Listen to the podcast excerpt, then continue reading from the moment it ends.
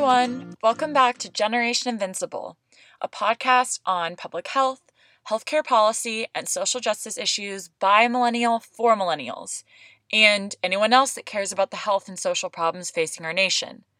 I'm your host, Abigail Meller. A while back, I was scrolling through Facebook while waiting to get more lives on Candy Crush. It's an addiction, y'all. Don't download it. Anyways, I found this post, which was a video of this cute little kid talking about vaccines and autism.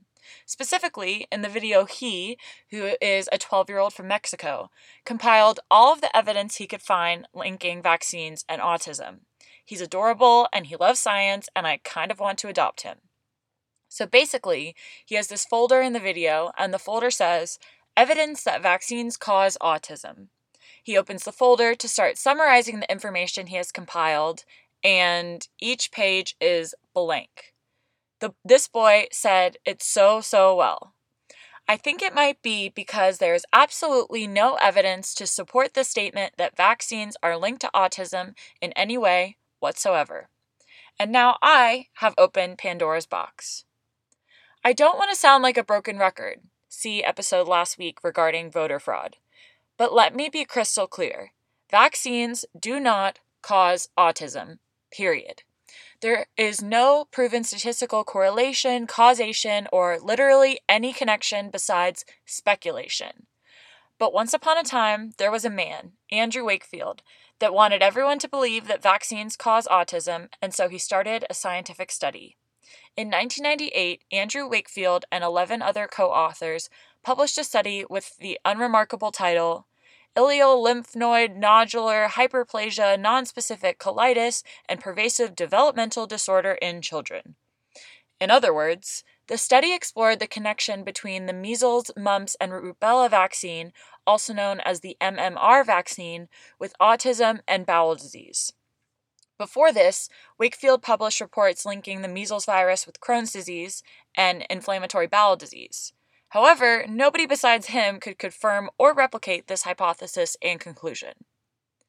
Let me just say that in science and public health, it is widely known within the scientific community that many studies need to be replicated either under the same conditions or with different ones like different subjects, age groups, locations, cultures, etc. This is in order to prove that the original study's results are reliable and valid, to figure out the role of outside variables within the study, and to see if the original study's results can be applied to different situations. Basically, it is a core idea of proving the reliability of a scientific study. In Wakefield's case, after other scientists couldn't replicate it, a group of experts in Britain came together, reviewed a group of peer reviewed studies, and concluded that there was no link between Crohn's disease and the measles vaccine or the MMR vaccine. Of course, he was given the chance to further prove his conclusion with a replicated study. It was even reported that he refused a request to validate it with a controlled study, which is where there are two groups used for comparison purposes. But let's take a few steps back. Most people know the story of the infamous vaccines and autism study and its ne- negative ramifications on the world.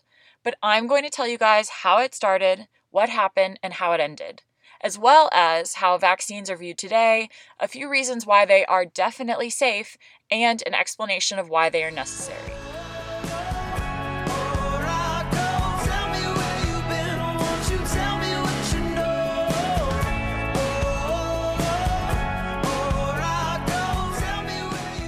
On February 28, 1998, the original paper, written by Wakefield and 12 other authors about 12 children with autism, was published in The Lancet, a scientific journal.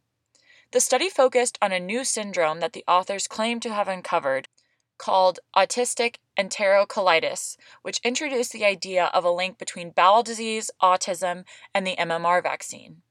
The authors noted that the parents of eight of the 12 children linked what were described as behavioral symptoms with the MMR vaccine and reported that the onset of these symptoms began within two weeks of MMR vaccination. There was almost immediate reaction and controversy, with a special panel of the UK's Medical Research Council being convened within the next month. The paper only suggested a correlation, not necessarily causation also known as they're linked, but the link doesn't prove that one causes the other. correlation alone does not equal causation in statistics ever. However, before the paper was published, Wakefield had made multiple statements calling for the postponement of the use of the MMR vaccine until further research had been done. Supposedly, this tactic of science by press conference was really what caused the uproar towards the MMR vaccine rather than the paper itself alone. If only he had stopped there. After leaving the Royal Free Hospital, Andrew Wakefield moved to the United States and continued to do research on the link between the MMR vaccine and autism. In February of 2004, five years after the original study was published, the Sunday Times reported that the parents of the 12 children from the study had actually been recruited by a lawyer who was working on a lawsuit against MMR manufacturers. Additionally, the hospital that Wakefield worked at and that sponsored the research at the time, the Royal Free Hospital, had received £55,000, which translates to about $71,000. This money came from the UK's Legal Aid Board to pay for the research. As a result of these allegations, Wakefield was charged by the UK General Medical Council with ethical violations and scientific misconduct. One day before this information was published, The Lancet made a public statement saying that Wakefield's research was, quote, fatally flawed, and published a retraction signed by 10 of the 12 co authors of the study. This was already a horrible case of scientific misconduct, and as if it wasn't enough, the revelations continued. In November 2004, a TV investigation revealed that Wakefield had applied for a patent on a single jab vaccine, aka one vaccine that covers multiple types of vaccination, like the MMR vaccine, before he started his research against the MMR vaccine. In this patent, he proposed a single jab vaccination for Crohn's disease and ulcerative colitis, as well as regressive behavioral disease. This is basically another term for autism. At the end of 2006, it was found that Wakefield also personally received over £400,000 from the lawyers in charge of the MMR lawsuit. Wakefield's motives starting to seem fishy to you? Good, because they were. Between July 2007 and May 2010, a hearing of the UK General Medical Council reviewed charges against Wakefield and two of his colleagues, the two that didn't sign the retraction letter in the Lancet. These charges included being paid to conduct the study by lawyers representing parents who thought the MMR vaccine had harmed their child, unreasonably ordered procedures like colonoscopies, colon biopsies, and spinal taps, which are very invasive, on the subjects without approval from his department's ethics board and against the clinical interest of the children, quote, acted dishonestly and irresponsibly when not disclosing how the patients were recruited, did the study in a way that was not approved by the hospital's ethics board, purchased blood samples from the children at his child's birthday party, and, quote, showed callous disregard for any distress or pain the children might suffer. According to the medical records of the children involved, there was further proof disproving the authenticity and reliability of the study. For example, Three of the nine children reported with regressive autism didn't have autism at all, and only one child total had regressive autism. While they were all reported to be, quote, previously normal, five of them had pre existing medical conditions. For nine subjects with originally no problems in the results from a colonic histopathology, after a medical research review from a medical school, they were changed to being diagnosed with nonspecific colitis. The parents of eight children had reported blaming the MMR vaccine, but actually 11 total had made this allegation. However, when the three families were excluded, it made the data appear that there was a two week link between the vaccine and onset of symptoms. Okay, deep breath. Obviously, this study that is often attributed as being evidence to the link between autism and the MMR vaccine is straight up garbage but it has had an incredible and horrifying ripple effect within the medical community.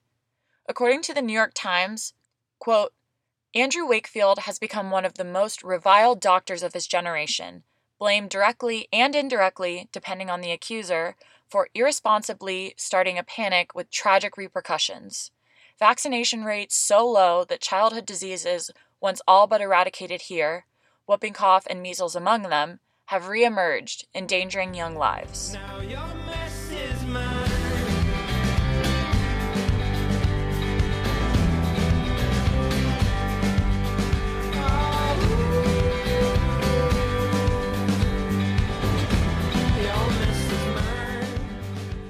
So, we know that the roots of the anti vaccine movement are originally based on lies, and that there are still concerns today about vaccine safety.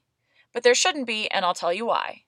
For one, not only is the idea that vaccines cause autism unproven, but there is hard evidence that shows why and how there is no link between the two at all. For example, a 2013 CDC controlled study concluded that the number of antigens, which are the things in vaccines that cause your immune system to produce disease fighting antibodies, from vaccines within the first two years was the same for children with autism and without autism. And yet, there's still concern about vaccines and their ingredients. One ingredient in particular that has caused concern and controversy is thimerosal. Its purpose in vaccines is to prevent the growth of dangerous bacteria and fungi. It is used both as a preservative for flu vaccines to keep it free from contamination, as well as a form of prevention against the growth of microbes during the manufacturing process. Thimerosal does contain mercury, which is where the concern arises. In 1999, the U.S. Public Health Service recommended removing thimerosal as a preservative to reduce mercury exposure to infants, but solely as a precautionary measure. Even so, it has been found since then that there is no evidence that the mercury in thimerosal is a cause for autism. Right now, thimerosal is only contained in flu vaccines because it's a preservative that's necessary for producing enough vaccines for everybody. The other main concern about vaccines is the schedule recommended by the CDC for vaccinating children. I'm not going to try and summarize the schedule in words, but the CDC has a really great graphic that shows what vaccines should be given to babies at what times. Almost all vaccines should be given before 18 months, according to the CDC. And while many parents don't believe in not vaccinating, they are getting nervous about giving so many vaccines within a short period of time and decide to space out the schedule for their child's vaccines. This is also really bad. First of all, it directly goes against what the CDC recommends, which is backed by more facts, statistics, and studies than I can list. It also probably goes against what your doctor is saying, although many doctors will give in when a parent wants to space out. But doctors giving in to patient demands despite it being bad for them is another story. There are a lot of reasons that you should not space out vaccines. For one, the child's vulnerability to disease is prolonged. This is especially bad because these preventable diseases are particularly dangerous for very young children. Also, the added number of visits to the doctor's office can develop fear and trauma for the child while also exposing the child to additional infections just by walking into the doctor's office so many times. And since this schedule is done by the parent and not a medical professional, there is a higher likelihood that the medical staff may miss a vaccination or repeat one. And most importantly, there is no evidence base for the benefit of spacing out vaccinations for children. None. Zippo. Like I said, you are basically choosing your own opinion over that of your doctor. The doctor who went to medical school probably sees hundreds of kids and keeps them healthy, and most likely, unless you also went to medical school, straight up knows better than you do on this topic.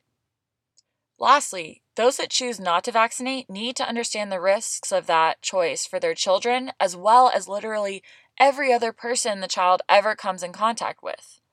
At the very minimum, the child is still at risk for the diseases he or she is not immunized against because many of them are not fully eradicated in this world and still circulate. You don't hear about them that often, but that's because most people are vaccinated against them. There's a social responsibility associated with vaccinating children, which, again, at the very least, includes informing the child's daycare, school, doctor, caregivers, and other family members basically, everyone the child comes in contact with on their vaccination status. The very most that vaccinating your child can do is contribute to herd or community immunity. Basically, the more people that are vaccinated, the less opportunity a disease has to create an outbreak and spread. This should not be understood as an excuse to not vaccinate, but rather as contributing to your community by protecting those who are not able to get vaccinated.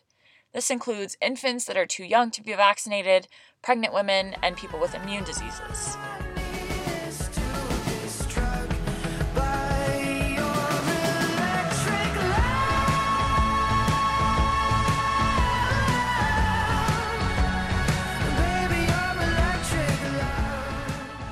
In the end, people in the United States are extremely privileged to be able to make informed choices about medicine. If you're able to access that medicine at all, that is. Doctors want you to ask questions because it's becoming increasingly more popular and encouraged within public health for everyone to be educated on their medical decisions. This doesn't mean you should dispute the recommendation by your doctor, but that you should ask questions and do your research from reliable sources so you fully understand what is happening and why it is necessary. Vaccine safety will always be a concern within the medical community, not because vaccines aren't safe now, but because doctors and scientists are constantly looking for ways to eliminate even the smallest risk and make vaccines easier to access and more effective. But vaccines for the foreseeable future are the most effective tool that we have for preventing disease and improving public health. To submit feedback about Generation Invincible, ask questions, make suggestions for future episodes, or if you just want someone to listen to what you have to say, email generationinvincible at gmail.com. Please subscribe, rate, and review on iTunes, and of course, share with your friends. Find Generation Invincible online on Tumblr. And until next time, in the words of Dr. Seth Berkley, for just a few dollars a dose, vaccines save lives and help reduce poverty. Unlike medical treatment, they provide a lifetime of protection from deadly and debilitating disease. They are safe and effective. They cut healthcare and treatment costs, reduce the number of hospital visits, and ensure healthier children, families, and communities thank you